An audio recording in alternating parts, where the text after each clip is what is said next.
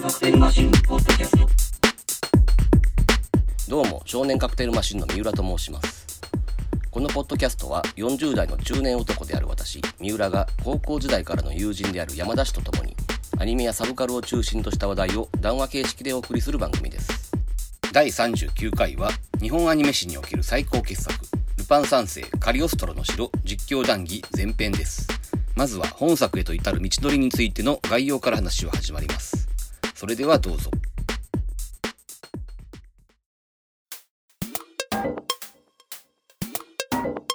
どうも少年カクテルマシンの三浦です山田です。えーっと今回はカリオストロの白会ですはい、日本で一番面白いアニ メです。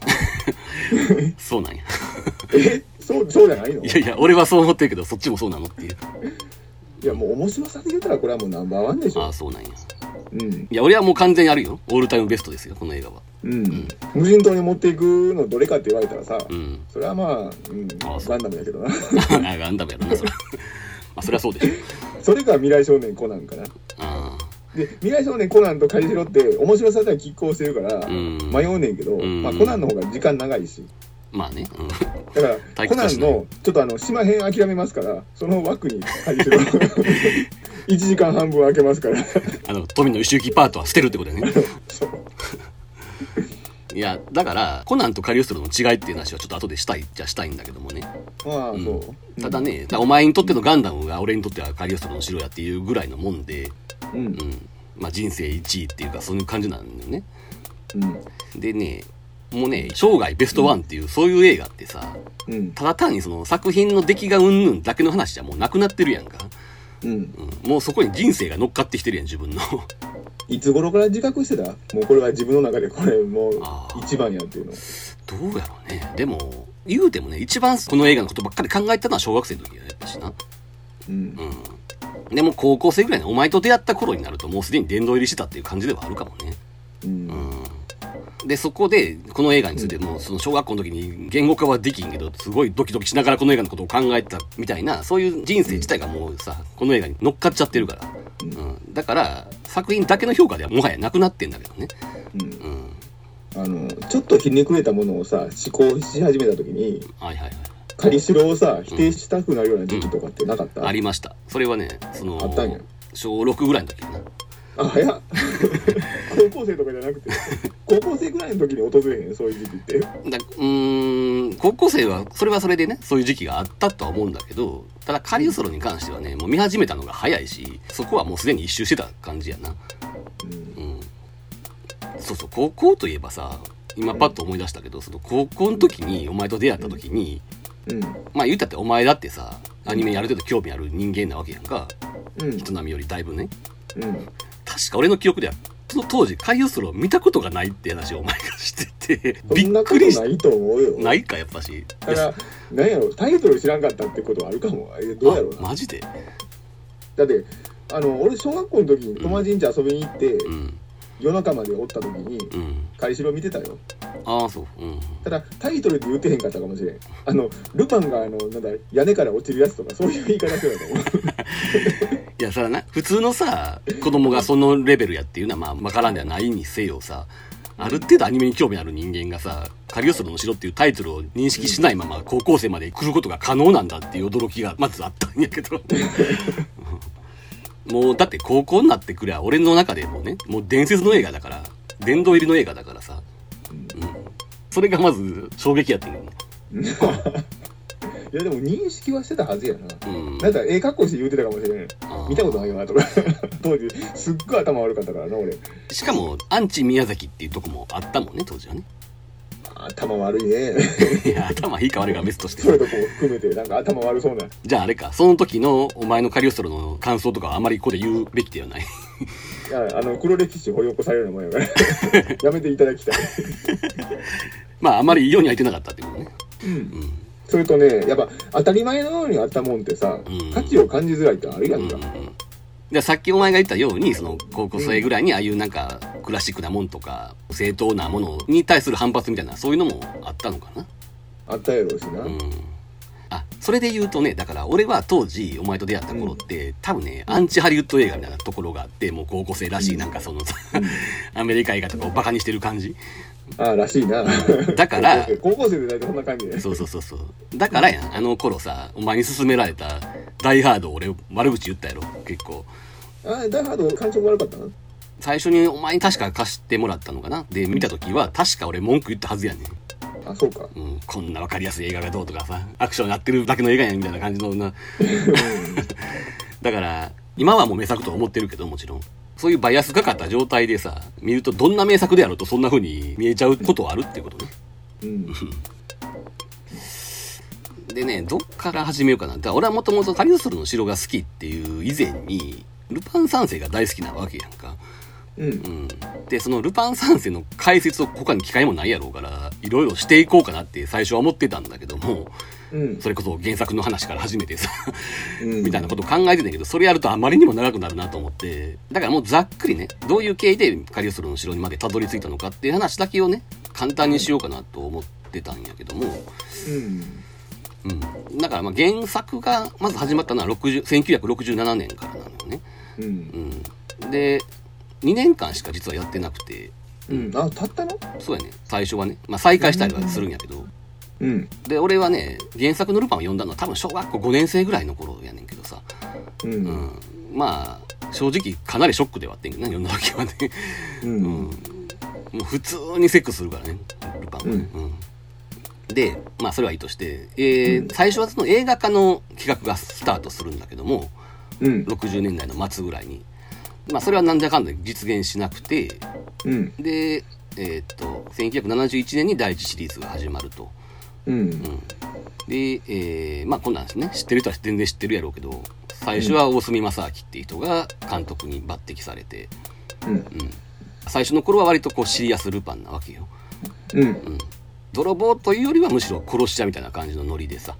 ううんん、でこの時にもうすでに大塚康夫っていう人が作画監督とかにねキャラクターデザインとして入ってて絵の面ではバッチリやってんけどもうん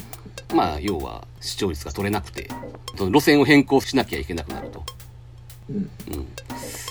あちなみにこの大隅正明っていう人の最大の貢献はね山田康夫を抜擢したことやと俺は思ってんだけど、あそうなんやへえだってその前にそのさっき言った映画化用にパイロットフィルムとか作ってんだけど、その時のルパンの声って広川太一郎とかやからねうんでえーっとまあその後だから結局まあ大隅正明が路線変更を求められてブチ切れて現場に来なくなって、うんで困った大塚康夫が高畑勲と宮崎駿に声をかけると当時 A プロ演出グループっていう名前でねううんん、だから名前は実は本編に一回も出てないのね、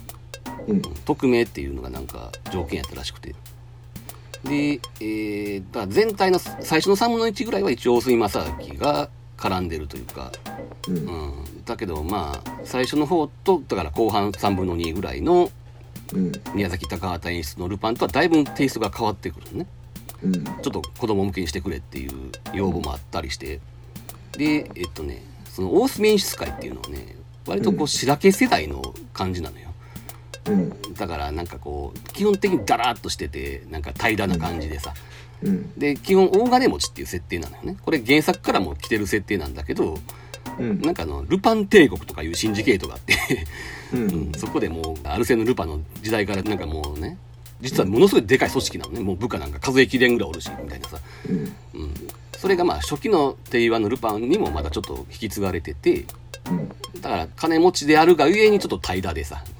うん人生に退屈しててさだからその30分番組かなんかのその敵役を倒しても何のあの登場人物が高揚感も得てないみたそいうなそうそうそう回あったよねそれなんとなく覚えてるそうそう退屈しのぎに殺しとか泥棒やってる人みたいなイメージなのよね、うんうん、でこれがまあ宮崎駿とかはものすごい嫌やったと ううんん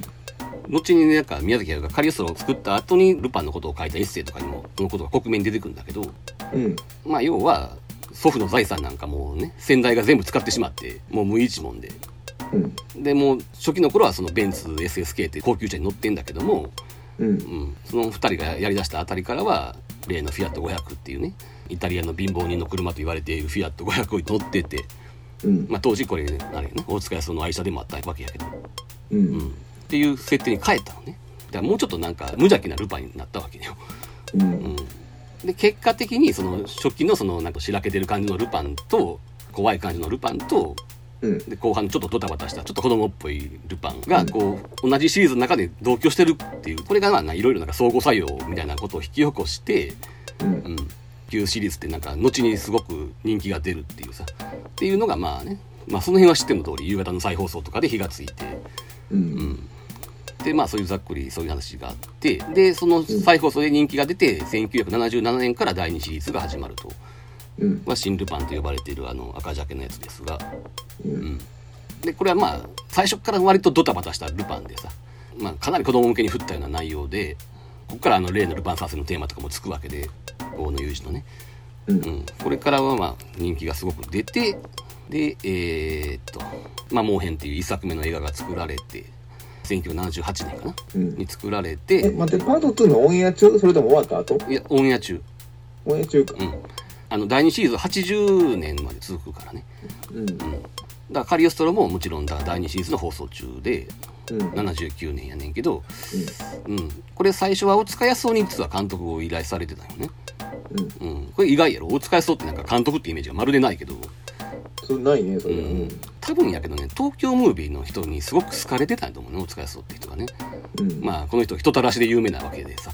うんしかも、まあ、実力ももちろんあるわけやからさうんでやっぱり脚本はこの頃ルパンに絡んでた鈴木清純とかあの辺の人たちがやってたらしくてうんあと旧ルパンから絡んでる大和淳っていうねこれも名脚本家ではあるけど、ううんんこの辺の人たちがすでに脚本を押し上げてきてたんやけどもうんどうも大塚康夫がそれに乗り気じゃなくて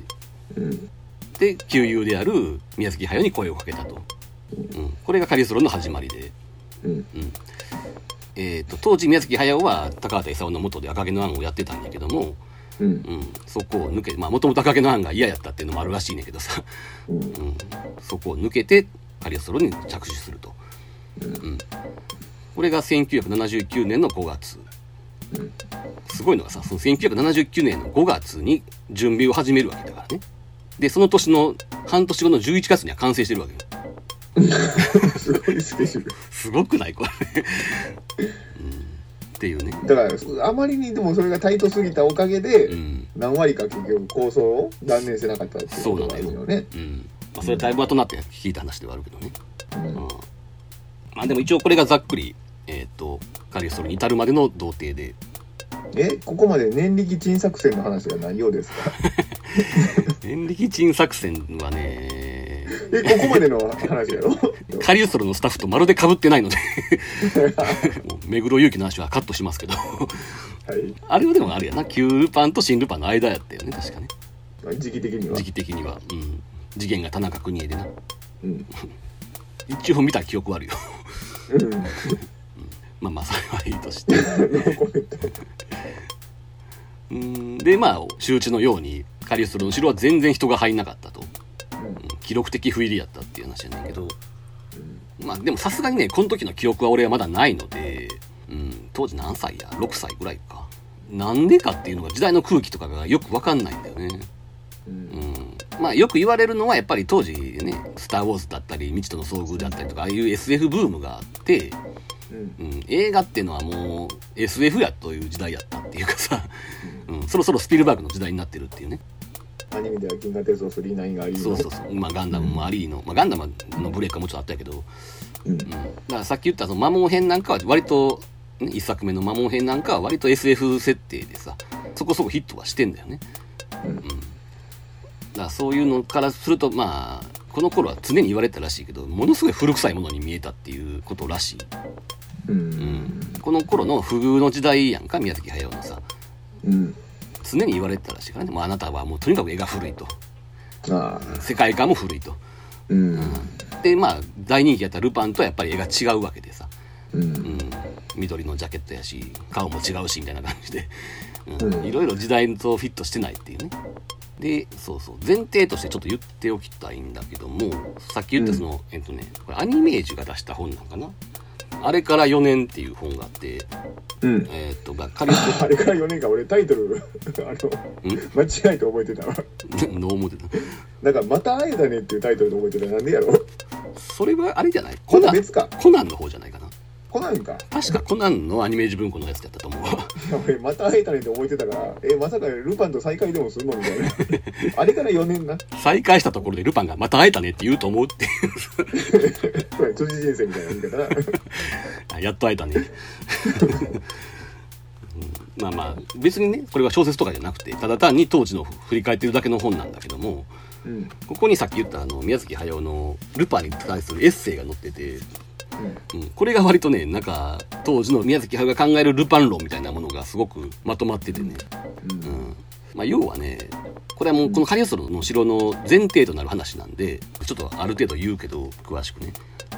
えーっとね要するにルパンが生き生きしてた時代っていうのはうん。うん。共感と存在感を持って生きたのは紛れもなく一昔前なのだっていう記述があって、うん1960年代から70年代へ移っていく頃時代を先取りしようとする野心を持ってルパンは生まれたと、うんう。ん、つまり70年前後ぐらいに一番こう時代にはまっていたって言ったわけねルパンっていうのはね。これはまあ後にあのカリオストロでいうところのあの10年以上昔の話だっつって回想シーンが始まるけども、うん。まあ。ああの時代のことを言うてるわけやんかうん。でちょっともう抜粋するけどねそのまま、うんまあ、なんだかんだいろいろあって、うん。えールパンの世界より現実の世界の方がはるかに騒がしくなってしまったのだ今車に乗って生きがっているのは本物のバカうんラスベガスに憧れるのは自民党のヤクザ代議士クラスうん。ライターなんか100円ので十分すぎるうん。情報過多はとどまるところを知らず書店の本棚に兵器の写真集がいくらでも転がり、今更悪さでもないものだみたいなことが書いてあってうん。ちょっとまあ割愛するけど膨張する GNP に乗っかって怠惰を楽しみ罪もなくミニカーレースに夢中になれたルパンの時代は過ぎ去ったのだ、うん。まあ、要は時代から取り残されたとこの数年でね、で現実の世界に取り残されたルパンに一体何ができるのだろうせいぜい少女の心を盗むくらいしか残されていない、うん。まあこれがまあ言うたらカリストロのテーマになってるわけでうん。ちなみにこの後もっとひどいこと書いてあってえっとね今の時代の子供としてルパンを再生する方法があったのかもしれないだがそれも労を多くして成果の少ない仕事になったろう何よりも今の原作のすっかり力を失っている姿でそれは証明済みだうん3年間続いた新ルパンはある時は高視聴率を上げ商売としては成功したかもしれないが時代の子には一度もなれずじまいだったむしろ時代とのズレを売り物にするアナクロナンセンスドタバタの中へ息切れしていったのは無残としか言いようがないっていう、うん まあかなり辛辣なことも書いてあってうん。まあ要するにもううんこのカリウストの時点でこれはもう言うたら新ルパン全盛の頃に作られてるわけだからね、うん。うん、もうルパンは時代遅れのキャラクターであると、でもうなんつうか生き恥をさらしてるぐらいの感覚よねうん。でそんな男にはもう今更盗むような価値があるものもなくてうん。せいぜい少女の心を盗むぐらいしか残されていないっていうのが、まあ、カリストロのこう前提となっていると。うん。だからこれを聞いたからさっき言ったけど、そのなんだろうカリウストロのルパンでちょっと嫌になる時期があんねんけども、う。うんん、この話を聞いた上で見たらやっぱ見方がだいぶ変わるわけよね。うん。だからそれにちょっと気づいてからはやっぱり俺はカリストロをもう一回肯定できたっていうのがあると、うんうんまあ、そんなんじゃちょっとね、うん、後でもうちょっとちゃんとするけど、うん。はい、でまあよく言われることなんで一応言うとくけど、カリオストロっていうのは元ネタが結構いっぱいあってうん。もともとアルセーヌ・ルパンシリーズにカリオストロ伯爵夫人っていうのがあるしそこにクラリスっていう名前の女の人も出てくるうん。と。でえーっと湖から遺跡が出現したりするっていうのは「緑の目の霊場」っていう小説があったりとか。うん。あと「黒い悪い子」っていう人が書いて後に江戸川乱歩があ、なんか、化け物語で聞いたな、その名前。あ黒いそう悪い子って。ああなんかあったかもしれないな、うん、うん。で後に江戸川乱歩が、うん、リメイクする「幽霊島」っていうのがあんねんけどうん。リメイクと言っていいのか分かんないなそれがまあ時計塔のモチーフになってて、うん、でもう一個は「やぶにらみの暴君」っていうフランスの1952年に作られた映画があって後に「王と鳥」っていうタイトルで改作されるんやけどね、うんうんこれが割とまあカリストリに似ている舞台設定として、うん、っていうのがあると。ちなみにこの映画あれなんだねアニメ初の人が登場するタイプのロボットが出てくるってことで有名なんですけど、うんまあまあそういうのが一応あると。うん。はい、まあ一応前提として言っておこうと思ってたことはそれぐらいかな、うんまあ、あとはその、ね、実況しながらちょこちょこ言っていくけども、うんうんまあでもなんか俺ばっか喋ってるってなんか言っとくことあって言っといてほしいねうんまあでも大体思いつくのはあのあんまり言いたくない黒歴史の話だったりとか ピントがずれてたっていうのはもう自覚してるよ だからだから難しいねんであのなんやろねドラえもんとか、うんルパンとか、うん当たり前のように自分のそばにあった作品っていうのは、うん改めて価値っていうのを見出しづらいというかうさ、んううーんんそそうれこそドラえもんかってさ、うん SF 的によくできてるとか、うんお話のプロットとかに言及しだすのってうんまた漫画好きになった後やんかまあそうだねそうそうそうそう一旦はだってもう卒業してそこから見向きもしなくなったりするもんうやんんうか、んうん普通の人間ならなうんだからその頃の真ん中のルパンってやっぱ新ルパンやったわやったねけうん多分それルパン型が最新やったかもしれうない、んうんうんだったらもう子供の見る漫画やっていう感まあじで、ねうん多分、うん、どっかで軽かったんやろううんうんな扱いとしてはそうかあのよくルパンファンの人がうん宮崎ルパンの批判とかするんだけどもうん実はね宮崎駿自身は少なくとも俺が一番ルパンを理解してると思ってるっぽいのよね、うんうん、俺のルパンこそが本物やって思ってるんじゃないかっていうさそれぐらい実はね今でこそ宮崎駿ってルパンのことなんか全く語らへんからさ意外に聞こえるかもしれんけどうん当時はね割と思い入れしてたんやろうなって気はするのよなうんなんやったら自己投影してたんじゃないかぐらいに思っててうんあのさっき言ったあれから4年の方のインタビューの方にも載ってるけどうん少なくともキュールパン作ってる時は完全に自分と同世代と思って作ってるし、うんまあ自分が興味持てるのはキャラに軌道修正したっていうのもあるけど多分ねかなり自己投影してると思うう、んでこの自己投影してるっていうのが実はポイントでだから自己投影してるからやっぱ返しろなんてものが作れるんですよそうやねそうやねなうんだからねある種ね宮崎駿の分身みたいなもんだと思ってこの映画を見るとねだいぶいろいろ感慨深いというかね、うんだからそのさっきのなんていうのあの読み上げた文章の中でも多分本当に心痛かったよなルパンっていうキャラクターが時代とずれてるっていうそうだねうんうんうん思い入れてるから心が痛いんでしょと思いますしかもその原作とか「新ルパン」とかを批判しながらそれを言うやんうん当時の原作ね原作何回か再開してるからさそのためにちょっとずつテイストが変わってんだけど、うんうん、その原作者より俺の方が分かってるんだぐらいの勢いやんだってさ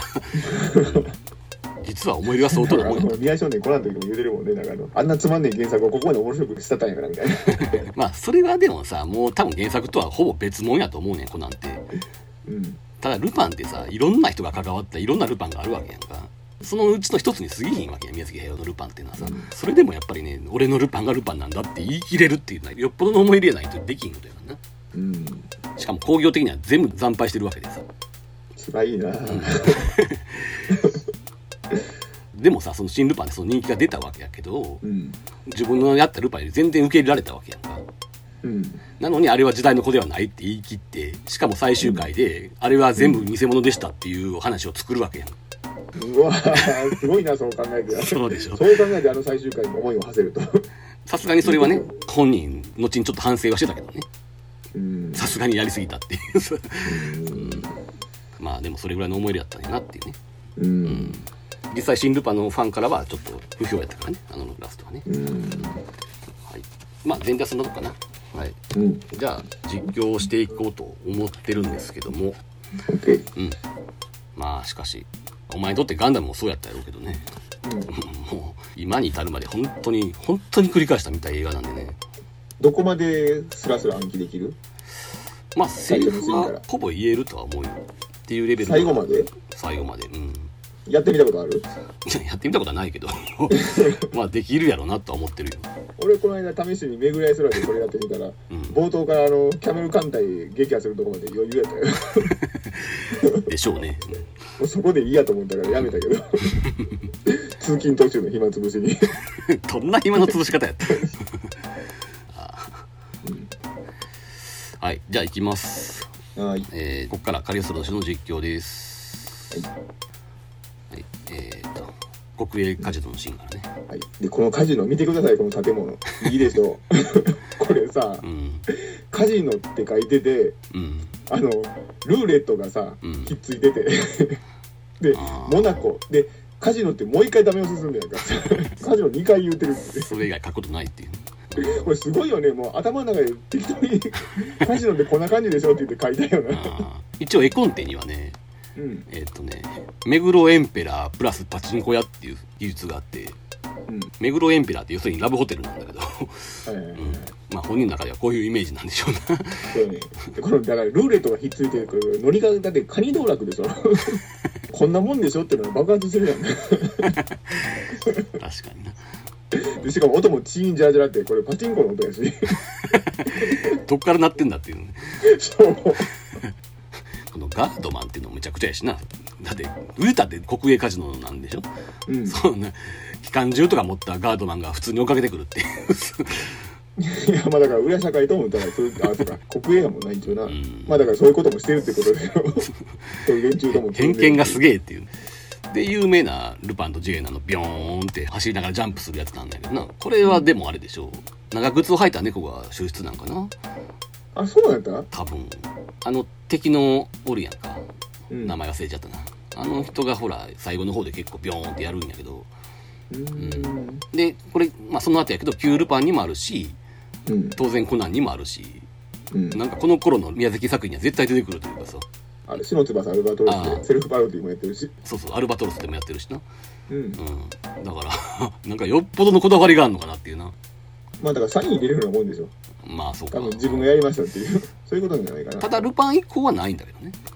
そうなのうん多分、うん、でそのビヨーンが終わった後にフィアットに乗り込むんだけどもうんこの乗り込むシーンでな実はちゃんと五右衛門が書かれてんだよねあもうこの段階で言っちゃう 俺もっと後で言及するもんやと思ってたけどああ少なくとも斬鉄剣が見えてるのねうんコンテにはっきりね表記がちゃんとあるのねああそうか、コンテがあったら強いわそなうそうもうそれではっきりするよねそうなの俺これさあのこのフィアットに五右衛門が乗ってるっていうのが広まり出したのってさうんブルーレイが出た時リマスターかかってあそうなのかなそれで初めて解像度が上がって判明したのかなぐらいに思ってたんやけど、うんそもそももうコンテンツが出てたんやったらそれでもう周知かそうなのよあのカリウスロって実はね、コンテがかなり早い段階で出ててね、うん、うんヒットしなかった映画の終わりにはね、う、うんん、俺が小学生の時にはもうすでにあったんだよねでその段階で言及されてるわなはずやで、うん、うんだって考えてみたらこの後そのガードマンがさ車を追いかけようとしてさ、車が真っ二つになったりしてるわけやんか、うんあんなん斬鉄剣がないとできるわけがないんだかそらうねどう考えても五右衛門の仕業ではあるんだけど、うんただそのアルバトロスみたいに仕事はするけど合流はせえへんってパターンあるやんかうんうんうんそのパターンかなとも思っててだからそれがねどういう理由なのかなと思ってつまりさっき言った通りねスケジュールがかなりタイトな映画やからさうん3人もリアクション拾ってられへんっていうのがあったのかもしれないんだけど、あうん、まあ少なくともアバンの時には五右衛門はいると、あうんうん、でもまあ多分喋らせへんっていうのもまあある種あるんやろな五右衛門が自分で扱う時はこうだっていうあのアルバトロスの冒頭確か全然喋れへんやろアルバトロスの冒頭そうすきやな焼き食うてるとことかそうやな喋ってないなうんうんまあ、正直あんま好きじゃなかったんじゃないかなって気はしてんだけどね。いやとか好きじゃなかったんでしょうん。多分言及はされてないの好きじゃなかったみたいなことうん、そこまではっきり言ってたのは見たことないけどね。うん多分次元とか好きそうやんか。なんとなく。ああまあ、あの人なりの次元やけどね。もうちょっとこううん単純なガンマンとしての、うんあの、ニヒルな感じじゃなくてね。自分なりに解釈した次元ではあるけどね。しかもひらがなでご苦労さんってさはい。ルパンイタリア人で国はこれモナコやのに誰に向けてもご苦労さんやねっていうひらがなのまあ、もうちょっと細かいこと言うと、ご苦労さんがドアップになる前にさ、あの、んボンネットが開くシーンね。うんここではご苦労様って書いてんだよね。 あそうねどうでもいいお前らご苦労さんまあやまあ、それはいいけどね、別にそんなこと。うんただねここってさすごいなんかルパン一味が大喜びして金を盗んでるわけやけどさうん正直言ってさっき言ったようなことをなあのさっきの宮崎駿のエッセイみたいなことを頭に入れてみるとさうんちょっとなんか虚しい感じに見えてくるっていうかさ、 あうんなんかこんなことでいいのルパンみたいな感じがせえへんなんかあだから多分あのお金をあのなんていうの盗んだことを喜んでるわけじゃないんでしょうんまあだから嫌いな連中に人は吹かせたとかさだから別にその国営カジノにそういう支援はないやんか本来のルパンってそのなんつうか盗むことよりもそのなんか不可能なことにチャレンジするとかさああまあ、確かにお前が言う通りそのなんか嫌いだやつの鼻を沸かしたいとかさ、うんうん、そういうのが動機やったはずやねんけどこの時のルパンってただ単に金いっぱい盗んでて嬉しいみたいな感じに見えるやん、まあ見えなくもないけどうんでもそんなことじゃないよねうん、だから後々言うけど、ううんん、なんかねちょっとこの時のルパンは目的を見失ってる感があるんじゃないかなっていううん気がせんでもないのね。あでもここ見てると確かになあのたくさんのお金でテンション上がってるようにあの、熱い熱い熱いとか言ってるやつね。もっと埋めてちょうだいよ、のあたりね。なんかこう、空元気というか、なんかね、 そうよねううんん、なんかルパンらしくないといえばないのよね。うんまあ、深読みすればね、あくまでな。うん、で、そっかそっか。偽札ってことに気がついて、一旦ここで落ち込むんやけども、ここですぐにいい顔になるやん。うんつまり、新たな目的が見つけれたというか、うんこれコンテにもね、ルパンテーマができて嬉しいっていう指示があるんで、うんあでここここあ、ここで五右衛門の後頭部と斬鉄剣が見える、あの、ルパンがサンルーフから金を捨てるシーンね。そうこれがねブルーレイが出るまでの解像度やったら、うん。うん。単なる空間まあこんなところに空間できるわけないねんけどうんディテールがあの半然としなかったから、俺自身はどこでいつ頃気がついたのかちょっと記憶がないんだけどねうんだからここにもあるよコンテにははっきり五右衛門っていう指示があるよううんだからねまあ知ってる人は知ってたはずやねんけどなうんうんうんでねここでまあ2人がこう金を盛大にばらまくわけやけど、うんうん、さっき言ったようなことを踏まえてうん考えたらここでねそういうなんか今までのただ単に金を盗んで嬉しい的な、なんかこう金銭的な呪縛みたいなものからさうん解放されてるというかさうんつまりここでね本来の意味でね泥棒としてのルパンは終わってんだよね、うん、こっからはもうやってることは泥棒じゃないからね、うんうん、でここでよく言われるさなんで出来の悪い偽札のためにカリオストロに向かおうとしたのかっていうさ動機がわからんとうんよく言うやんかうんでもそれはさやっぱりさっき言ったようにただ単に、まあ、強盗殺ってもともとねその、うん若い頃因縁があったわけやしうんうん、そこでもう一回さっき言ったように鼻を沸かしてやろうみたいな、うんうん、そういう気持ちであったというだけの話でしょこれは、うんまあだから当時うまくいかなかったことに対するリベンジそうそうそうそうそう含だめかてやなら要は最後になんか、うんルパンが藤子にさ偽札の原版を欲しがるみたいなそういう描写があるからおかしいみたいなことをその人らが言うんやけど、ううんん、あんな別に本音でも何でもないからさてか現場なんかに興味ないよねそうそうそうそう、明らかにうん、それでどうあすのんねんっ無て事話故にちょっかいかけるための口実やんいや本当にそう、うんうんあの時のシリアスになった気持ちをごまかしてるに過ぎないからうんだからねあのセリフをねあのお友達になりたいわっていうあのセリフをね真に受けてそれを論拠にするのはいくらなんでも無理がないかって思っちゃうんだけどな、うん、鼻沸かしてやろうっていうそれ以外の動機がないってきっとこの時点ではクライスのことを思い出してないからね、うんうんはい、でこっからオープニングになってね今でこそ当たり前のように見てるけどさルパンでこの歌が流れた時も結構驚いた記憶はあんだよなあまりにもルパンっぽくない曲やんかああでもなんかエンディングってこんな感じじゃなかったっていう気がしないでもないけどああーあーどうかなだからこの「炎の宝物」っていう曲がさどういう経緯で生まれたのかっていうのがちょっと興味はあるんだけどなうんある程度宮崎駿の要望もあったと思うんだよねこういう感じで始めたいっていうのはねうんだって普通に考えたらルパン三世のテーマで警戒に始まるわけやんかうん多分こういう感じの曲を発注してるのは宮崎駿だと思うんだよねうんで、えー、とこっからは有名な話でなオープニングは結構印象的な画面やねんけど実はものすごい低コストというか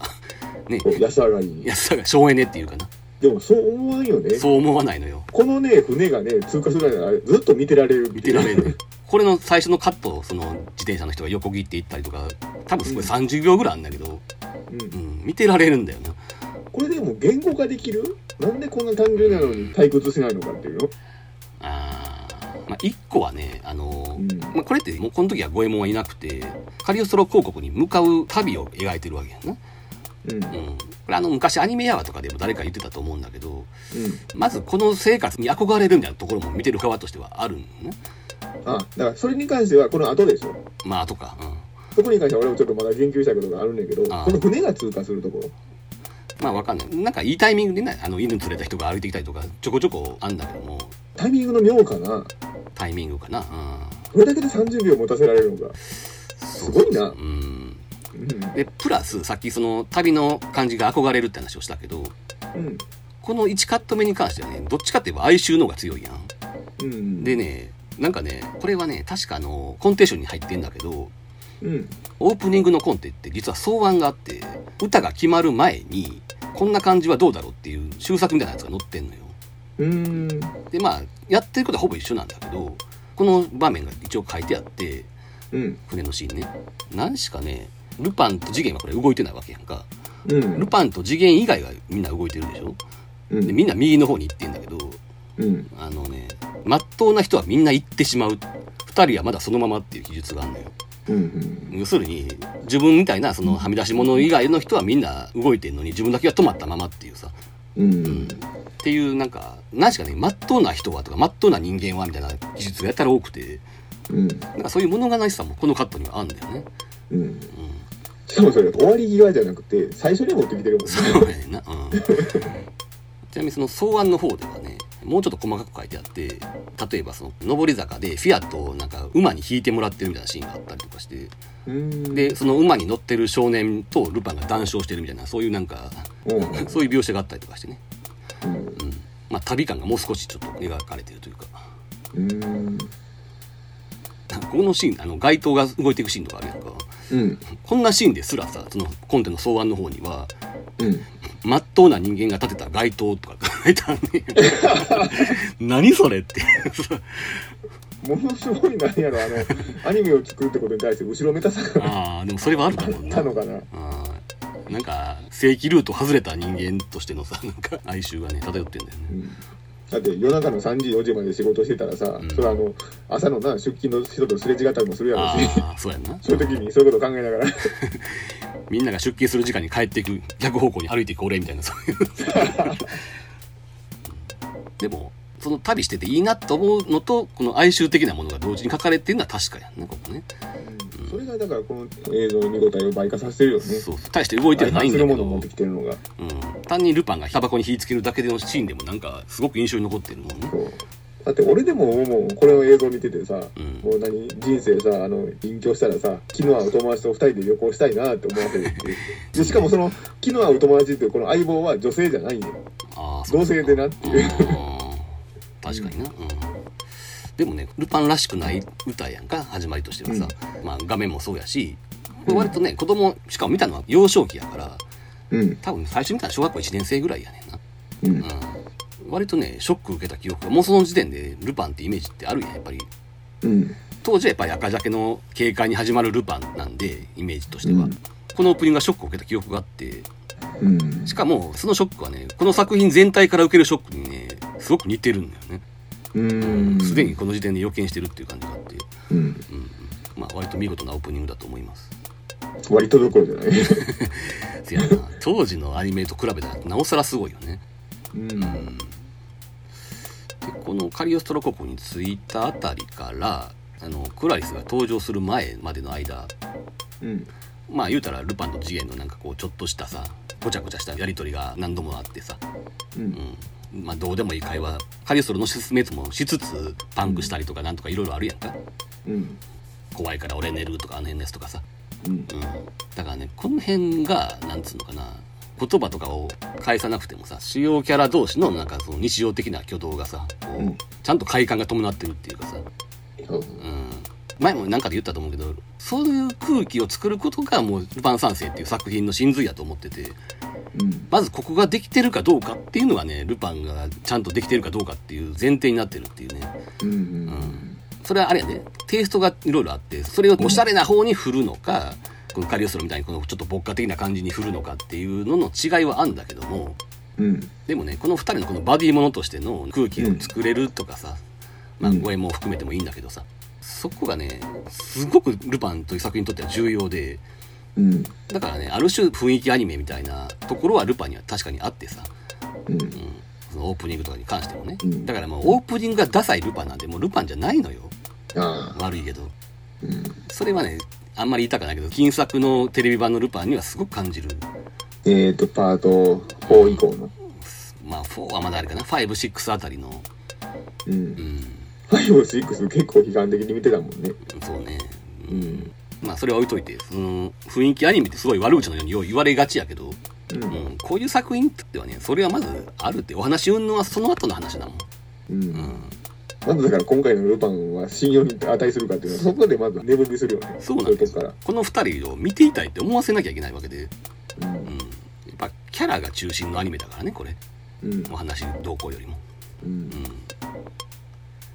でそうあの強盗殺の説明するやんかんうん、で強盗殺ってさ他のフィクションで聞かないなとか思ってたけどもやっぱ架空の偽札なのよねそりゃそうでしょこの作品のために作りいやいやちゃうねん俺ずっとさあの実際のもんやと思ってたからでも考えたらなあの報道とかさうん、他のフィクションで聞かん名前よなと思っててだってゴートってヤギのことやろうんこのカリオストロのまず象徴がヤギなわけやんかうんだからゴート札もそうやしゴート文字がどうとか、ブレイゴートの血がとか言ってるわけで、ううんん、でもまるでさあの中世の頃には存在したかのようにさもっともらしい理屈がついてるやんか、までも全部この作品のためにつけた理屈だったんやってあもちろんもちろん、うんうんうんあだから男塾みたいなもんやったんやっていあ男塾 男塾のことよく知らないけ どもや男塾もっともらしく言うけどさあれ天品昭和とか 中国の歴史が実在したかのように 全部嘘やんかあれまあだからな世界恐慌がどうとかそんなのに全部ナポレオンの資金源だったとかそ そこまでなんか無理やり絡ましてるわけやけどなうんあとまあね今更やけどあの後部座席に カップうどんがいっぱい積んであるとかさ うんでシーチキンがなこれなんか缶詰とかも置いてあってなああこういうのがやっぱりね憧れたもんですよいやまあでも原作とか好きな人は嫌うやろうなってここまで貧乏くさいのそうなのよこれはね後でまた言うと思うけど、うん、うん何しかね宮崎駿は貧乏が好きなんだよなあので貧乏を描くことでさ、うん逆に出てくる豊かさみたいなのがあるやんかそうそうそうそうそれを欠かすのがもうとんでもなくうまいのよ、そうなのよそれはまあそのインテリの高みの見物感もなくはないんだけど もでもまあそうは言うてもねやっぱり憧れるものを描ける人ではあるのよね、うんうん、貧乏の良さっていうのをねうんでそういや最近そういうの見てないよなとあー貧乏であることがかえって豊かであるっていう、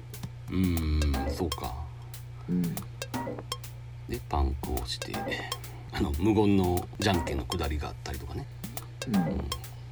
ねやっぱりねバディモンとして素晴らしい、この次元のチョキがねこの昔のチョキだったりする そうやそこうういいううところもやっぱいいんだよね時というかこれはなんか全部出しみたいなのあれやったんやんかあそ地うか域にもよるやろうけどあーグーとチョキとパーが全部乗ってるっていうやついやでもねなんか小学生ぐらいの時の記憶で考えたらね年寄りの人の出すチョキってこれやったような気もせんでもないのよああ言われてみれば、うんでこの交換するスペアが丸坊主ってとこもいいよねさっきの貧乏描写の延長上にそうかそうかもうすり減ったタイヤってことだよねそう溝がないタイヤうんでクラリスが苦しいんかせやけどそのなんかちょっとまああのこれに触れるタイミングは早いかもしれんけどさ、うんあのメカと美少女の組み合わせとかさうんうんこういう男同士とか貧乏のこの豊かさとかも含めてさうんうんなんかほんまにこのオタククリエイターのなんか頂点にいるって感じの人よねうんそうやんなもののけ以降の評価のされ方とは違うさ、そうそうそうう、ん、オタクのなんか憧れの星っていう、この頃はだから快感原則にすごく忠実なんだよ、うんあのほら昔庵野秀明と生原邦彦の対談やったと思うねんだけどそこでなんか宮崎駿の話題になっててうんお前らみたいなオタクがアニメをダメにしたみたいなことをよく宮崎駿に言われたんやけどもうん、いやあんたが第1号でしょっていう そうやなあの愚民のためのアニメ作り続けてきてあなたたちですっうてん、だからその世代ではないあの庵野秀明とからは世代的にオタクやったりするけどうん宮崎駿の世代にオタクは確かにほとんどいないんだけども、うんでも、あなたはオタクでしょって、世代じゃないかもしれんけど、第1号ではあるでしょっていうさ、っそうていうツッコミをされてたんだ、その対談でな。 うんうであなた方が作った快感原則で我々でこんなダメ人間になっちゃったんですって ん。まあな、まあその責任は多少感じて反応かもしれんけどね。うんだから愚民のためのアニメはやっぱり あの良かった頃の宮崎アニメっていうのはうん、そうかな。でもあれなんだよね、そのさっきのあれから4年の本にも載ってんだけど、この人昔の映画の話とかはたまにするんだけどもさ、うん映画に限らんか、漫画とか小説とか何でもいいねんけど、うん基本的にね、ヒロインの話ばっかりすんねん。うんうん、なんかヒロインがいかに可愛かったかとかさドキドキしたかとかそんな話ばっかりやっててなんつうか作品を作る動機が全部女の子なんだよね、うんそもそもだってアニメーターになろうと思ったのもあれやろ 白蛇伝のヒロインに惚れたからみたいな理由なわけでああそうかそういう意味でもやっぱりねもう根っからのオタクだよなうんで、えークラリスがシトロエンに乗ってやってくるとうんこれもなんか宮崎駿自身の愛車なんやったっけシトロエンはそうらしいな、うんうん結構長年乗ってたって話やんな、うんここのカットいいよねぐるっていうの気持ちいいえーこれ劇場で見たいわあのあれか追っ手がルパンの車を横切っていくシーンねそう横長画面をこれでもかってぐらい生かしたああだからこっからはほんまに気持ちいいシーンの連続でさまずこのルパンがさボンネットをさ足で締めるやんか、うん足で締めたと同時に中に滑り込んでいくっていうもうこっから気持ちいいのねあですかさずハンドルを握って、なんていうのこれがスーパーエンジンみたいなスーパーチャージャースーパーチャージャーかそれが出てきてあうんでしかも出てきたと同時にあれだよね左で最後に次元が車のパンク直してんだよねうんあ足であ最後にパンクをギリギリ直して、まあ、これをやってるから結局うまく乗れなくて上から飛び乗ることになるんだけど、うんうんっていうねこの一連でかつこの次のカットで、えー、と次元がサンルーフの上の荷物を引き入れてうんでここで身軽になってここのカットなんだよね俺このカットがやっぱりベストカットと思ってんだけどうんこのなんどう言うたらいいんでしょうね本格的にそのフィアットが走り出すここ一個まさくがやと思うんだけどうんうん横から見たところからフューってこう奥にうん言葉で説明しづらいなこれ あああの荷物を引き入れた後に走り出していくシーンねうんここはねもう大げさに言うとあれかもアニメを見ててこれ以上の快感を得たことはないかもっていうぐらいのシーン、そんなにうん、まあ冷静に見たらただの早送りみたいなシーンやけど、うん、ここは気持ちいいうんこれ何回かこのパロディみたいなものを見たことあるんだけどねこのカットね、うんこの気持ちよさは全然出てないのよなああ出せないねあちなみにこのシーンを担当したのはね、まあ、言わずと知れた友永和秀なわけやけどうんで友永和秀が免許を持ってないことも有名な話やんな、あの面白いのがさアニメーターってだからその運動神経がないとダメって言われてるやんかうんうんでその運動神経っていうのは実際に運動ができたかどうかじゃないのよねうんなんかおそらくねもうひょっとしたらもう先天的なもんやと思う持って生まれたというかさ、そうだね、うんうん、その運動を想像できるかどうかっていうのがまずあるやろうしうんだから結構真似してできるもんじゃないのよねうんうんうんおそらくはそうねまあ結構本人の話によると書き直されたって話ではあるんだけどねこのカッあカーチェイスはねまず車と人間の比率が合ってなかったって話 がそんなもん思ってるとこの方がこれだってぎゅうぎゅうやんかでももっとぎゅうぎゅうに書いてたらしくて友永和秀はあそうなんやこれは人間がでかすぎるっつってなんか書き直されたって話は聞いたことあるけど、これだってあの後の鳥山明にも通じるさうんうんあのぎゅうぎゅうであるディフォルメが気持ちいいっていそうそうそうそうそれは分かんだけどそれにしてもやりすぎたら しくてうんちょっとリアリティを損ないすぎたっていうことになるなうんああとここでほら数あるさ「ルパン三世」のテーマの中でもさうん最高傑作と言っていいと思う「ルパン三世80が」ううんん、この場面に間に合ったっていうのも結構でかいと思うんだよね ああタイミング的にはギリギリなのか割と、うん、まあまだ発表したばっかりの頃やと思うんだよなへえうんまあ、79年の10月とかそれぐらいからテレビでは使われてた曲ではあるんだけどね、うんまあだから発表してまだ2ヶ月ぐらいしか経ってない頃なわけようんこの曲をここに使えたっていうのは結構でかいなっていうのはあるんだけどね、まあねカーチェイスのところはだからねいろいろ噂もあるやんスピルバーグがすげえ褒めたとかさどこまで本当かは知らんけどね、さすがにその話は真偽が定かじゃないからなそううん、言及はしないけどまあ伝説のシーンであることには間違いないとうんこの最初に次元が打つところでなこのしけもくが飛び散ってるのもすごいよね、ああほんまやほんまやでこれでまたルパンがいい顔で運転してるよねそうそうそうこの後のこの邪悪な笑みとかそっか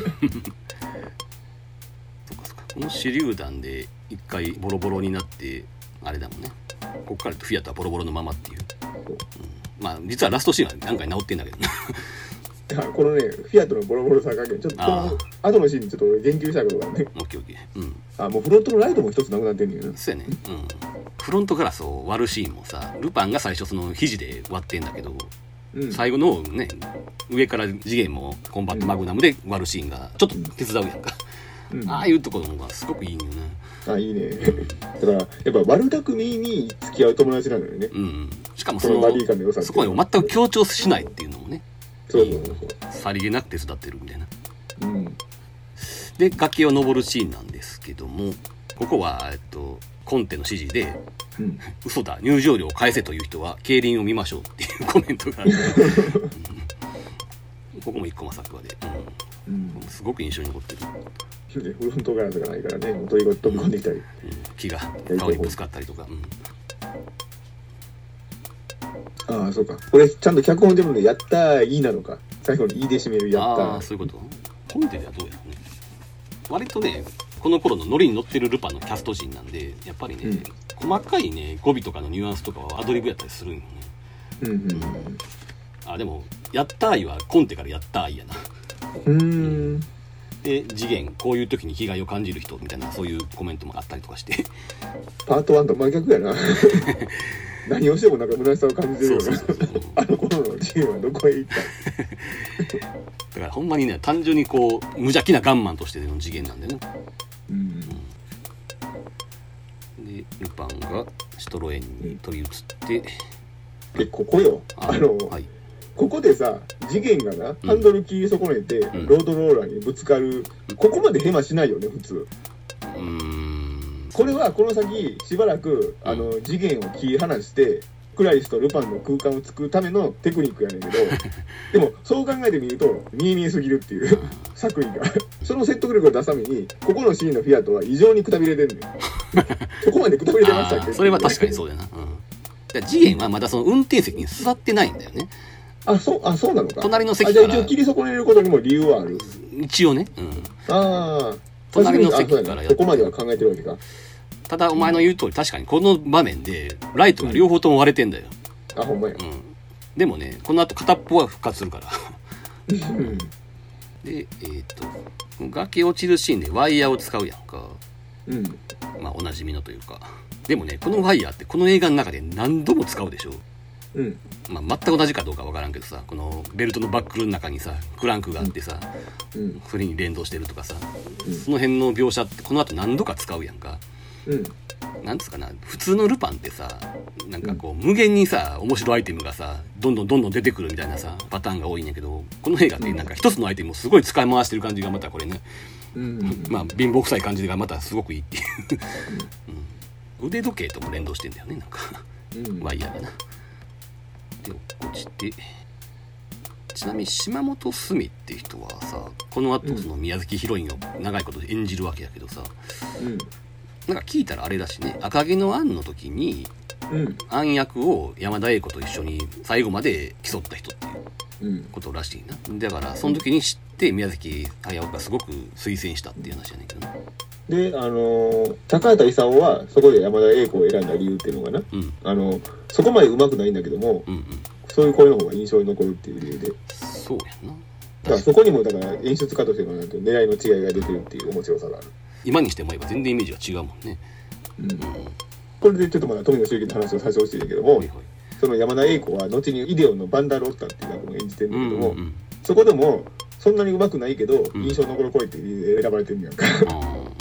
だーから演出家が使おうと思うタイプの声なんだろうねっていううん山田栄子っていう人の演技はいやだから赤毛のアンの声の演技はすごい印象には確かに残ってるからなもうこの人しかありえないっていう気持ちに今はなってるけどもうんそうかついでに島本隅の話が出たついでに山田康夫の話をしとこうかなうんあのね後に大塚康夫の「作画汗まみれ」っていう本に載ったエピソードなんやけど、ううんんまあ、それで割と有名になったんやけどえーっとね最初にその山田康夫がアフレコする時なうん最初宮崎駿がその山田荘にクリント・イーストウッドのような抑えた声でお願いしたいっていうふうに言ったと、うんまあ、当時の新ルパンはねかなり軽い演技やったから、うんそれじゃなくてもうちょっと抑えた渋めの演技をしてくれって言った時に割と山田荘は当時イケイケやからうんもう今更ごちゃごちゃ言われたくねえよみたいなうんルパン俺が決めてるんだからさみたいなことを言ったと、うんうんでその後死者を見に行ったのかなうんうんその間に大塚康夫が宮崎駿にもう、うんなんだあいつ生意気やなみたいなんで下ろしてしまえやみたいなことを言ったらしい、ねんけどそのまあ音が入る前のそのラッシュを見た山田康夫が、そのクオリティの高さに愕然として、うんうんで出てきて宮崎駿にうん「先ほどは大変失礼なことを言いまして申し訳ございませんどんな無理な注文でもおっしゃってください、何百回でもやり直します」って宮崎頭おう駿に頭を下げたっていううんまあちょっとね大塚康夫のその本に載ってるエピソードなんでどこまで本当かはちょっと怪しいんだけども、ううんんただね当時のあの山田康夫のコメントとかを見るとやっぱりうんまんざる嘘では多分ないのよな、うん。すごくカリオストロのことをさなんか評価してて、カリオストロのパンフレットうんに山田康夫のエッセイが載ってんだけど、うん。あのもうそこでもね当時全然その誰も知らん名前やったはずのもう宮崎さん大塚さん万歳だとかそういうコメントがあったりとかうーん。でアニメージュの当時の記事とかでもなんか、うんとにかく決定的に面白い話の展開もだしオープニングにしてから面白い、信じられないくらいだ、とても質の高いものでこんなの見たことがないって書いてて。で継ぎはぎで劇場用でございというものを作る人は自殺した方がいいんじゃないかなとかいうこと でやっぱり結構入れ込んでたの事実なんやろなって気がするのね。うん、で同時にねやっぱりね当時態度が割と横柄やったことは少なくとも一部は事実のようでね、うん、だから風魔一族の陰謀で一回声が入れ替わっちゃうやんか。うん。あの時もねそういうのがやっぱ理由の一つとしてあったんじゃないかなとは思うな。うんだって絵が完成してなかったら変えてたんでしょ、まあな、まあそれはさ、声優の立場からすれば、まあ言わんとしてることはわからんではないんだけど、うん、うん。やっぱりね、ちょっとスタッフには好かれてなかったのかなって感じはちょっとするよね。うん。ギャラの問題っていう説もあるし、ちょっとまあ真偽はわかんないんだけどね。ギャラの問題って言うけど、あの、変わった方のルパン一家だって決して安くはない人たちばっかしやったように思うねんけど。まあそうか。古川敏夫とか。うん。うん。だって全部代表作ある人やで、あそうやな。うの時ん。の。うん。銀河万丈とか、そう。小山奈美とかやな。うん。塩沢兼とか、あと、小山。うこれみんな代表作あるようなまいな人やから。。超びっギくャラりで。はないような気がするんだけどね。確かにだからまあねそういう山田康夫の人格にもちょっと問題があったのかなっていう気はするんだけどねただそのカリオストロにすごい浸水してたことはどうやら事実のようやっていう話ですうん、だってその、やっぱ態度を改める前の話は聞いててきついもんな。まあねうんうん。似たような話はなんかとっつぁんにもあるみたいだけど。ああそう、うん。クラッシャー・ジョーの時にあの、原作者の高千穂遥が、はいあの、キャラの説明しようとしたら聞いてくれなかったっていう。うん、ああまあ、そんなもん、ええ見たらわかるよね。そうかまあそういう時期はあるんやろうけどね、ううん。ん、で確かにルパンにとって山田康夫の存在がでかいのは確かやったからなうん人気の半分ぐらいが山田康夫の声にあったんじゃないかと言われても確かにそうかもっていうぐらいのさまあ理解はできなくはないとうん。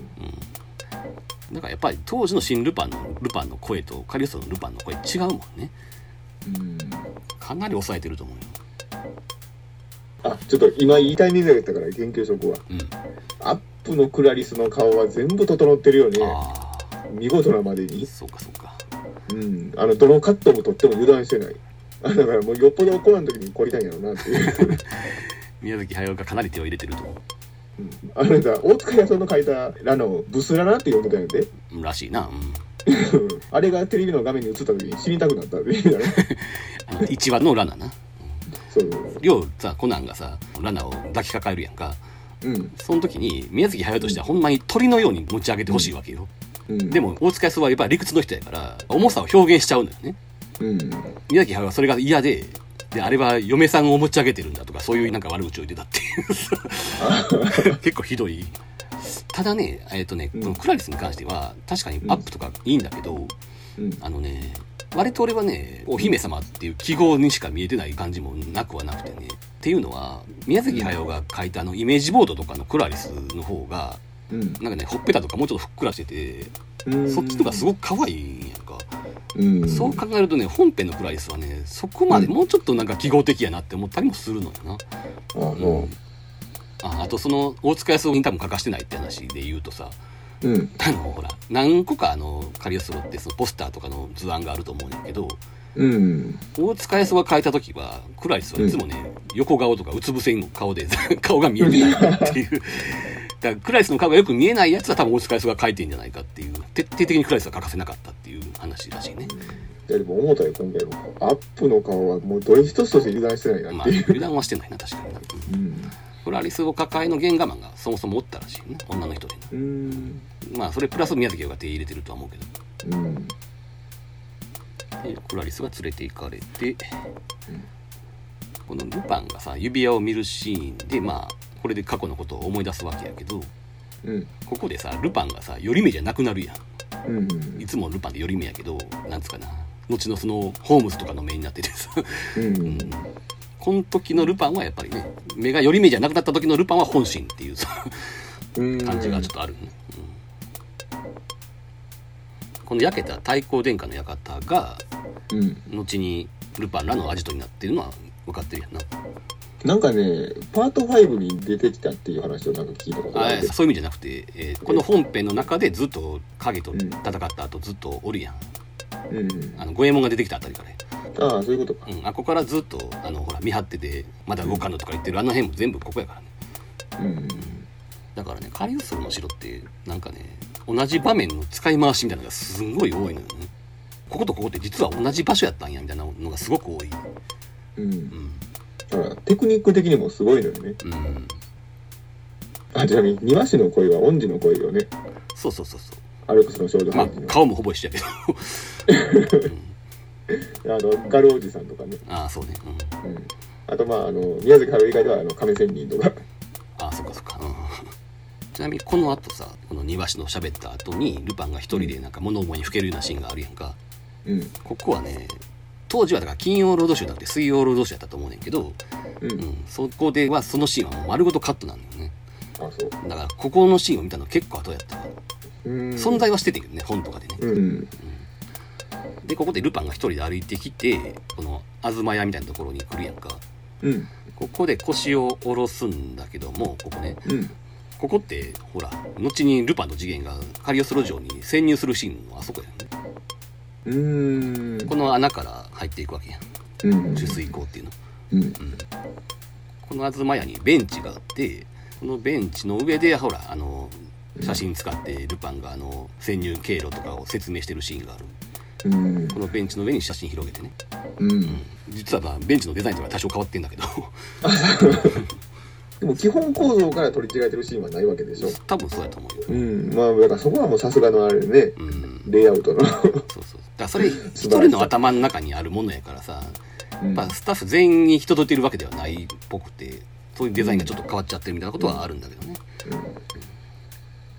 あここでそのカットの話が出たからあの話をしとこうかなあのビデオテープの話やねんけどさこれね当時多分市販ビデオの黎明期なのよね、うん。うん。うん、でね1980年にうん。摩耗編と一緒に発売されてんだけどビデオテープがうん。これね3万8000円もした上にうわうんした上に当時のビデオテープのなんか限界みたいなことなのかな収録時間が90分しかないのよつまりああ、そこは日本にするということはしなかったんだ。しないしないだから、う一本に無理やり。ん、10分以上はカットしてあるわけねしかもひどい話だねさすがにそれは俺見たことないんだけどクラリスのさあの北の塔に侵入する時のあの連続ジャンプのシーンあるやんかうん。とかあの血が足りねえん時のあのルパンがすんげえ暴食するシーンあるやんうん。あの辺がカットされてるっていう信じられへん仕様やねんか 最悪。でえーっとね、うんその次の年に早くも再発してこの時に1万9800円なんだけどもうん。でもまだ収録時間90分のままなのようん。でね83年になってうん。初めてノーカット版が出んねんな、うん。まあ俺がビデオで見た時はすでにノーカット版やってんけどもうん。えーっとねカリオストロはノーカット版が出たんだけど摩耗編はねその90分版のまんまずっといくのよ、うわ。 不思議なことになんか当時って言ったらレーザーディスクだけはノーカット版やったらしいねんけどでもちろんテレビ放映の時もカットはされてるわけやんかうん。だから俺ねマモをノーカットで見たのってね実は DVD になってからなのよなだから2000年代の初頭ぐらい、ううんん。まあ知っててね本とかでそのこういうシーンがあるとかいうのは知識としてはあったけどちゃんと見たのは2000年代なんだよねうん。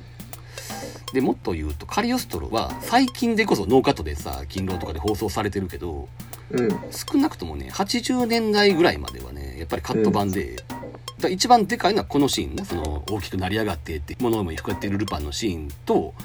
あと後半のあのルパンが大司教と入れ替わるシーンああそこはごっそりカットされてるなあ。うん。またまあ細かいところとこところあんだけどねう。うんんキャンコイズって大司教と家があるシーンはなくてもいいけまどあ。それは俺もそう思うあれちょっと苦労になっていう気持ちはあるからねうん。うんだからそういう感じでねだから宮崎駿が有名になってからノーカットで放送するようになったけどまあそういう時代もあったということですよそういうとこにも出てるんやな。SF アニメは厚遇されてたけども、こっちは冷遇されてたっていう。ああそうなんかなだってガンダムのビデオはさ、ん日本組で確かノーカットで出してたはずやで。ああそうかうん。ただこの頃ってさ1年で全然違うつまりビデオテープの日清月歩の時代やからやっぱりガンダムってちょっと後やんか映画版に関してはさうん。しかもまあ大ヒットしてるわけだからそれは優遇もされるやろうしやだからそうそう小学校の時になんか近くのさ、そういう CD あ CD じゃねえなレコードとか売ってる店で、どのバージョンかまではちょっと分かんないけどカリオストロの城のビデオテープがいつも売っててさうん。確かその1万9800円の時代だったと思うねんけどまあやっぱ小学生には手が出ない値段やんかうんだ。からいいなと思いながらいつもショーウィンドウ見てた記憶があるもんねうん。で言われて思い出したその「巡りや空」とかが日本組で売られてた記憶もあるもんなうん。だあの頃はやっぱりね小学生からしたらビデオテープはね高値の花というかね、うん。レンタルビデオがまだ普及する前だからねうん。っていうことをすごく覚えてるねだからやっぱりレンタルビデオという存在を知って真っ先に見たのはカリオストロやったもんねうん。前にも言ったけどやっぱりその1000円払ったらダビングしてくれるっていうねちょっと今にして思えばグレーなシステムがあったんだけども、うん真っ先にダビングしたよねてか思い出話としてほんま言いやすいよね。うんえ真っ先に借りしろって。俺真っ先に書いたの湘南爆走族 って。まず時代が違うよねうんガンダムですらなかったってことかそうや。一番最初に借りたアニメ、小爆。そういう思い出はね限りなくあってだからビデオもそのうちの姉がいてこれ前もちょっと話したと思うけど姉もうん一時期は本当にルパンが好きだったんでうん。しかもカリオストロの城なんかに至ってはもうね恋愛映画として見てたからねそうそうそうだからね2人で金出し合ってレンタルとかダビングとかした記憶もあるし、うん、当時のさルパンのムック本とか見たらさひどいでもうルパンの載ってる絵とかがハサミとかで切り刻まれてるからね それ多分俺だけじゃないね姉もやってたよねうん。それをなんか下敷きに挟んだりしてたんじゃないかな 多分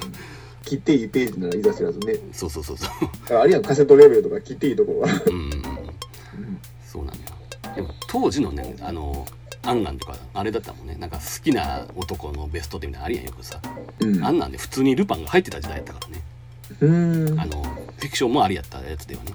うんイ。ンディ・ジョーンズとかと一緒にうん。だからね後でなんか当時データカリオストロのフィルムブックみたいなやつうん。後に買い出すんやけどそこでこのシーンを初めて見て愕然としたことを覚えてるもんね、うん、こんななんかいいシーンがあるんだっていう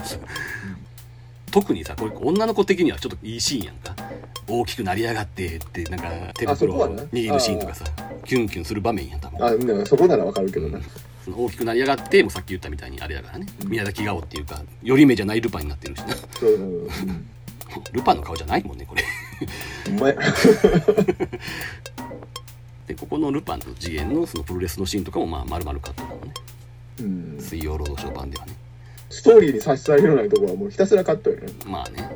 うん。で、まあ、プロレスのシーンが終わって、次元に過去に何があったかっていう話をし出すシーンからは、まあ、放送されてて、この辺でね、必要に時計塔が映ってるっていう。で、ウッドジャイロか。伯爵の登場シーンだよね。未来少年コナンのあの飛行艇ファルコと同じ色やね。お前な。 配色全く一緒。これあんまりよく知らないんだけど、うん。この伯爵がそのオートジャイロから降りて、うん。歩きながら着替えするシーンあるやんか。うん。助動にね。うん。なんかこれも元ネタがあるらしいな。あるんよ。うん、なんか三重詩うん。になんかそういうシーンがあるって聞いたことはある見たことはないけどねこれでもすごい好きやけどうね。んすんごい好きめっちゃ印象に残ってるよねうん。あの、強敵とはこうありたいっていう感じの ね。そう、うんうん、歩みを止めずにもう着替えを済ませるってこう、もうこのできる男っていう。でさすがにこれは無理やろうって思うようなシーンは巧妙にカットしてある ああ、そういうことな。 ズボン脱がすのも相当厳しいと思まうあけどまあな。ねうんそうなんだけ 実ど際やろうと思ったら。うんうん いやだから演出論としてはすごい正しいよそうね仕事のできる男っていうなこの強敵感を出すためにこの着替えのシーンっていうのはなうん、うんすごく効果発揮してると思う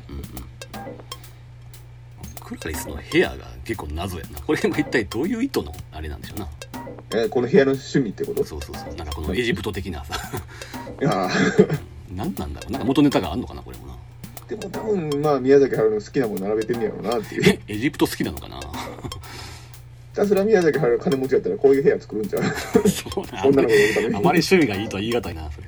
いやだから多分趣味じゃなくて趣味と性癖って微妙にちゃうやんかうんだから性癖の部分でこういう部屋が好きな の性癖が入ってんのこれ 宮崎駿の性癖が反映されてるってことなんじゃなエいジプトのお姫様みたいなうん性癖を具現化した部屋ってこと そういうことそういうこ本当かよまあでもこの囚われてるお姫様みたいなものの性癖みたいなものは多分あるやろうからな実際とな、確実にあるよそんうん、 なもん確かに新象風景なんかもしれませんなうんあでもレプカはこんなんじゃなかったよね7閉じ込めてる部屋は、閉じ込めあああれは独房だからねうん、でも三角堂のあの端っこのとこに立たせる鉄骨のさうんあの辺は多分性癖出てるやろねあれはもうもろでしょ、うん逆に性癖以外が出てないっていうぐらいの で城下町かここでクラリスの名前を初めて知るのかこのさそのミートボールスパゲティが有名やんかうんうん一応これは興味深い話だから言うとこうかあのほら、うん昔な、えー、歌丸がやってた「ウィークエンドシャッフル」っていう番組で、うんうん、お菓子研究家の福田理香先生っていう人が出てでこの人が提唱してるフード理論っていうのがあって宮崎駿っていうのはそのフード理論をすごく実践してる人でもうそのフうんード理論の代表的作家やっていう話をしててうんで、まあ、フード理論っていうのはまあいろいろあんねんけどその食べ物を粗末にする人は悪役やとかさうんうん、あとまあいろいろ、えー、と一緒に食事を囲むっていうのは心を許してる証拠であるとうんそういう話があってだから胃のまで全てさらけ出せる関係にあるっていうことはもう心を開いているっていう証拠であるっていうねうんそういうまあフード理論っていうのがああるんだけどもうん実はこのシーンはルパンはまだ心をさらけ出してないんだよねまだ次元に隠し事をしてる段階だからうんだからその福田理香先生によると、うん宮崎駿の映画の中でこのシーンは唯一の例外っていうねうん唯一の失敗作っていう うん例外どころか失敗作って言い切ってたからなうんそれから食い物を奪い合うっていうのも最近映画で見ないねあー一時は香港映画とかでもよう見かけたそうやななんかこう食べ物をがっつくシーン自体があまりないからね最近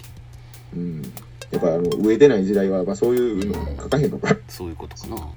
こういう描写でしか出ない情緒みたいなのがあるからなうん今の若い子受け入れないのかな食べ物自体にあまり執着がないっていうか宮崎駿が食べ物に執着しすぎなんだよなうんでもそれはまあいろいろ世代的にあるでしょううんまよあ、世代もあるけどだからあの息子の五郎さんがさうちの親父あの食べ物に関心がなくてっていう話を聞いた時にどこを見てるんだってあなたはっていうん思うよねんそうやんなでそれを判断した根拠はだからなんていうのあんまりええもん食ってないみたいな根拠らしいねんけどはいはいあのワンタンのスープとかさはいえでもそれは違うと、うんワンタンのスープとかカップ麺が何より好きやねんって言って話よなうんうんうんうんだから高級なものを食べるのが食に興味のある人っていうふうに捉えてるってことかそういうことなんや五郎ろはなあでこれな これ最初は気づかんよねこの何だっけルパンと次元が宿におるシーンやけどえっ、とまあ要はこれ偽物の指輪を作ってるシーンなわけやんかああそうなのかあそういえば指輪の部品らしきものが真ん中に映ってるのそうかこの銀紙に巻いてあるこれが肩なんよきっとね指輪の、ううんんだからこれ全体がそのなんや偽物作成キットみたいなやつでうん着色するとこまであんねんなんかほんまやねなんかまずガスバーナーみたいなんでなんか溶かしてで最後にこれを流し込むとうんだからこれがその偽物の指輪ねあのほら後で出てくる指輪の型はどうやって取ったんやろだからそれは本物から本物を持ってるわけだからさ今 いや持ってるけど型取りってなかなか この時代簡単にできることがなかったやんやろうけどまなあそこはねルパンだからっていうだけの理由やねんけど そうやなルパンならできるんレでジすンキャストとか多分この時代そんな簡単に手に入らなかったやろうけどでもさそのことを一切説明しないでしょこれうんそれどころか今影が接近してきてるわけやんかうんこの部屋にそのことにも一言も触れへんのよな あでもだから震えへんけどまあ気づくでしょその動作でもちろんあれやねんけどなそうそうそううん。だからお客さんに説明しないよね。そうそうそうお客さんにうん。あくまで仕草でそうそう察知したよっていうの。そうやねあのルパンがあのガスバーナーの火を消してあたりからさ用意を始めるっていうねでこのガスバーナーの火を消すこのルパンのこの横顔がねこのルパンの顔がめっちゃ好き、あいいね。うん、うんあのちょっとキュールパンっぽい顔やねんなそうだね。なんだかんだであのカリウストロってやっぱりね大塚康夫が作家とはいえ宮崎顔ではあるんで全体的にさうん。ここは割と大塚色の強い顔やと思だからここはだからモードが入った顔やからね。うまあそうかこっからだからそうそうあの戦闘態勢に入ったルパンってことだよそねうそうそうそう。で影との戦いになると、うん、戦闘モードに入ったら結構武装なのよね。この小野手だってさあの人に向けて振るしやな。うん、でこの後だってあのマグナムでヘッドショットでしょ。ああそうやな下手した聞らかねえぞって聞かな かったからようなものの頭ぶち抜くっていう描写になるわけやからうんうなんうん、宮宮崎ルパンはねそういう人殺しとかはまあせえへんねやろうけど本来ルパンはね別に人殺しをそこまで重要なことだとは思ってないはずやからなうん別に殺す時は殺すよっていう感じやろうからいやだからこの作品だとそうやな結果的になってないだけでうんいやそうやねんけどな、うん、この屋根を伝って逃げてるとこもねよう見たら事件がこけそうになってたりとかいろいろあるあほんまや、うん、でこの時のフィアットはあれでしょなんかライトが1個復活しててうんあの真ん中のあのエンブレムのところもなくなってるんでなぜかなうんとかなでここで言うとこうかなあのまあどこのシーンでもいいんだけど例えばこの屋根からさ影が降りてくる時にさうんビヨーンっていうなんか変な BGM とかが流れるやんうんどっかで触れようと思って、まあ、この頃のルパンはずっとそうなんやけどうん選曲鈴木誠二っていつも書いてあるのよねうんで多分音楽を選んでる人やと思うんだけどもうんこの人がすんごいこう癖の強い人でさうんルパンもそうやしあとなんうかん初期の角川映画とかあとね増田優作系の映画とかさ、うんあの遊戯シリーズのあの辺ねあの辺の映画とか見たらわかんないけどその鈴木誠二って人が選曲やっててうん音楽の使い方がこんな感じやねんなうんつまりねなんかこう音楽でもないし SE でもないなんかもう短いブリッジみたいな音をめっちゃ多用するの、うんなんかするために短い曲がビヨーンとかピンとかなんかそういう一時細かい音が流れるっていうさ、ううんん、これ鈴木誠二のすごい特徴で、うんうん、これなそもそものルパンの音楽やってる大野裕二とすごい仲が良かったって話でもあんねんけどもうんルパンも割とねえっとね「デッド・アライブ」とかあの辺まではやってんだよなうんあの、まあ、アニメで言うと「天才バカボン」とか元祖の方なうんあの「明日のジョー2」とかうん「スペースコブラ」とかあと「キャッツアイ」とかもそうやねんけどうんあの辺もそういう印象あるやろそういうああなんか短い音言楽われてみれば共通点が見えるような見えないようななんかねこの頃のアニメとか実写も含めて今見るとすんごい変な音楽の使い方してんのよな、うんこの鈴木誠二って人の仕業でうんで宮崎駿ってさうん俺自身あんまり思わへんねんけどうんある時期までね音楽の使い方がすごい下手くそな監督ってよく言われてて、うんうん、まあそれはもちろんねこれ以降のナウシカ以降であってうんつまりルパンはもう宮崎駿の意思とかあんまり入ってない気がするんだよねうんこの鈴木誠二って人が全部選んでるんで、まあ、さっき言ったその炎の宝物とかにちょっと意見はしてるのかもしれへんけど、うんうん、音楽に関して宮崎色がまるでないじゃんか、うんうん、それがまあいい面でもあり悪い面でもあんねやろうけど、ううんん、なんかすごいねルパンといえばこういう音楽の使い方やなっていう感じの今見ると変な感じやねんけどな使い方がなうんもうちょっとなんかキャラクターがリアクションとかするために短い音楽が流れるっていうねああ特徴的やなってまあただそれだけの話なんですけどね昔なんか子供の頃見てた時なんでこの時のフィアットだけ色はげてんねやろと思ったけどこれ夜間の色あやねーそう一応夜やねんな、うんうんなんで黄色じゃないんやろうと思ってん やけど確かにこの辺色指定が結構いい加減でなルパンらはいつもの色やのに車だけは夜の色になってるからね、そうあじゃあ子供の頃に感じた違和感はう正しい違和感だったらん、まあねうんルパンのジャケットとかものすごい鮮やかな色やのにさ そうやそうやねだから生じる違和感やねんなこれそうねちなみに旧ルパンの時の後半に出てくるフィアットはね白っぽい色やねんな、これに近いっていうかなうんルパンの乗るフィアットが黄色になったのはカリアストロ以降なんでねうんでちなみに大塚康夫が乗ってたフィアットも白やったはずうんなんかこの藤子がなこの肖像画の目のところから覗くっていうなんかこういうのも確か元ネタがあるっていううんこの偽札工場の稼働率を落とすなって言うてる割にはさうん一回あのルパンととっつぁんが来た時にさうんあのもう止まってなかったっけ あその話はね後でするわい了解了や解大した話だけど、うん、うんせやあのカリオストロ広告の公用語ってフランス語っていう設定やねんなうん、一応そうらしいな、ううんその伯爵に向けてルパン三条って 漢字で ん、それはもう客に向けてとしか言わないねそういうことやねでもその下にはちゃんとフランス語で書かれてるんやんだけどそうだねその他の文面はだいちゃんとあの色と欲の伯爵の脳みたいなことになってるらしいよほらほらほらちゃんとフランス語になってるそうそうそうだからねちゃんとルパン三世一応上に英語で書いてあるし、うんうん、当時のアニメとしてはちゃんとやってる方っていうかね うん普通ならそ全部う日こん本なにしちゃこんうなとこにあのスタッフのお遊びメッセージとか書いたりしようからねああそうね、うんあのパトレーバーで有名な話があるけど そうあの熊上さんの書いたレポートがドアップになった時に、うんこんなとこまで基地で呼んでるなんてご苦労さんみたいな、ああ昔はそういうの多かったよね、うんうん、なんやったっけなんかのアニメでさそれで思い出したけどさ、よう昔あのほら爆発とかね一瞬なんか全然違う絵が挟み込まれたりするみたいな1コマだけああそういううお遊びをよくやっててうんヒロインのちょっとエッチな感じの絵を挟み込まれててうんその時にな吹き出しで「なんて暗い人たち」って言ってるっていうのが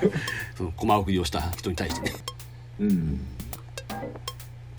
ここであれやな背中に貼られてるってことはさっきの襲撃の時にジョドはおったってことやもんな割とこの人たち実行部隊のあれとしてそうなのよ前に出てくるでしょそうなのよ最後はだって五右衛門と一騎打ちしてるからうんだから続編ではだからなんかあの悪の親玉として出てくんねやんか あのゲームの話そうプレステの再開やったっけうん今日それをな予習しようと思ってんけど時間が足りひんがあってープレイ動画がさ YouTube に上がってるからな あーそうなんやいや確実にいらんと思ういやちょっと待っていやいやいやせっかくやったらしたかったやんかネタ 的に場合によっては追加収録やで その話に言及してマジで少年カクテルマシン」ポッドキャスト